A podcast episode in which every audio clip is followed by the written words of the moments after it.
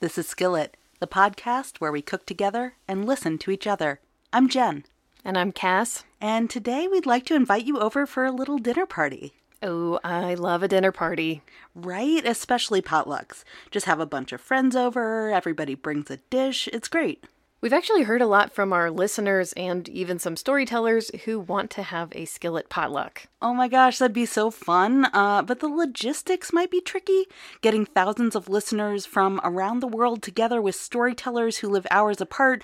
Uh, don't pull out your crock pot just yet, okay? But we could do an imaginary potluck. Ooh, yeah. I think I would invite all eight storytellers from season one over to my place.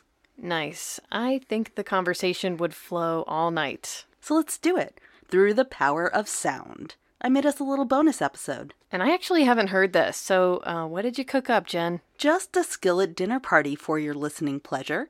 When we were editing the first season, I kept hearing all these commonalities in the episodes.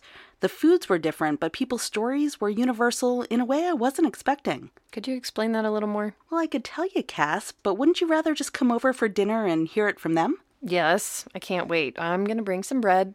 And I've got the butter ready, so let's picture all eight storytellers in my kitchen putting the finishing touches on their potluck dishes. Aw, that makes me smile. I know, right?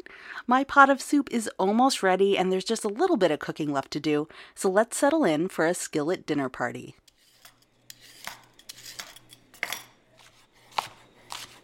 So this is my comfort food of just like, really want some fried rice.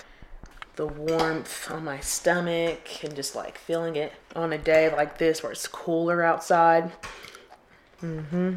It's like so good. Um, it's super hot. Yeah, super comforting. It kind of is, you know what I mean? Like I, I want to pull from different traditions and flavor profiles, not just from Asia, but from everywhere, and just make delicious comfort food, you know? It's not really a recipe. It's all up in my head. And so, but it's my grandmother Flibbin, my mother's mother. She was a cook.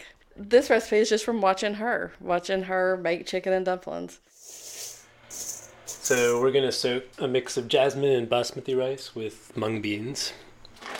I do this also with number of handfuls.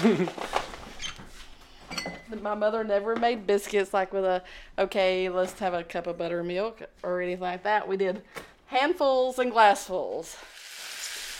My mom cooked always, and uh, and I will always th- thank him for that because we never fast food, never. She cooked basic stuff, beans, tortillas, tomatoes, things that they were grown in the village, or people trade corn with beans, or beans with tomatoes, or vice versa.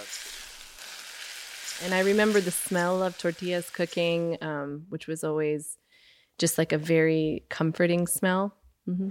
I, th- I think that's the thing with food. When people say, like, my grandmother made the best mac and cheese, probably not objectively true, but it doesn't matter because that's the thing that makes you think of Sunday afternoons, makes you think of running through her yard, makes you think of the way her hands looked um, when she was making it, made you remember the nicknames that she called you and her getting you to come and help and roll the dough or whatever it was.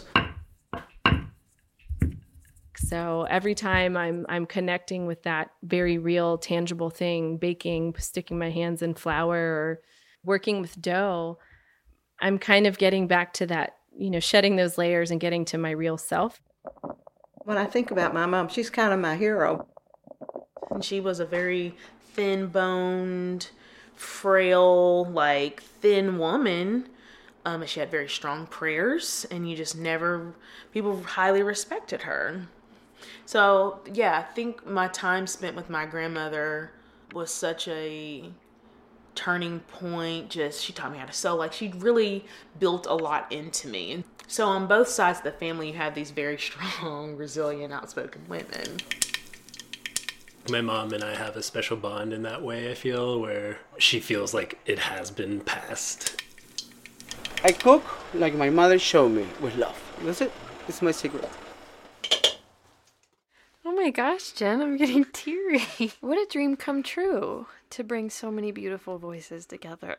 Yeah, nice job, lady. Thank you. A little high five there. Thanks, Cass. It was really great to share that with you. Uh, so speaking of sharing, Uh, we're really glad that we took a minute to look back on season one with you. There is still so much coming up on season two. Brace yourself. And as long as we're sharing things, we would be super grateful if you spread the word about Skillet at your dinner table or your potluck or on social media. We're Skillet Podcast on Instagram and Facebook.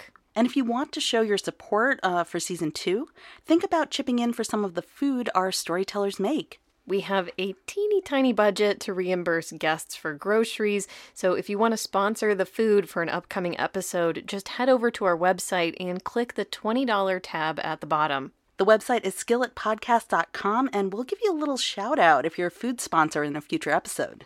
Fancy! Right? I know, we're so big time now with food budgets and everything, so we'd love your help with that.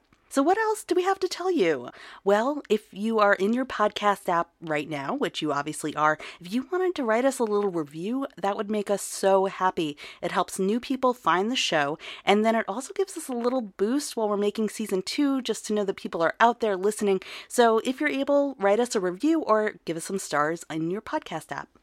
Um, also, in September, we're going to be doing a live taping at the Chow Chow culinary event in Asheville. Yep, and watch our social media feeds. Uh, we'll put up a link as we get closer, and we'd love to see you there.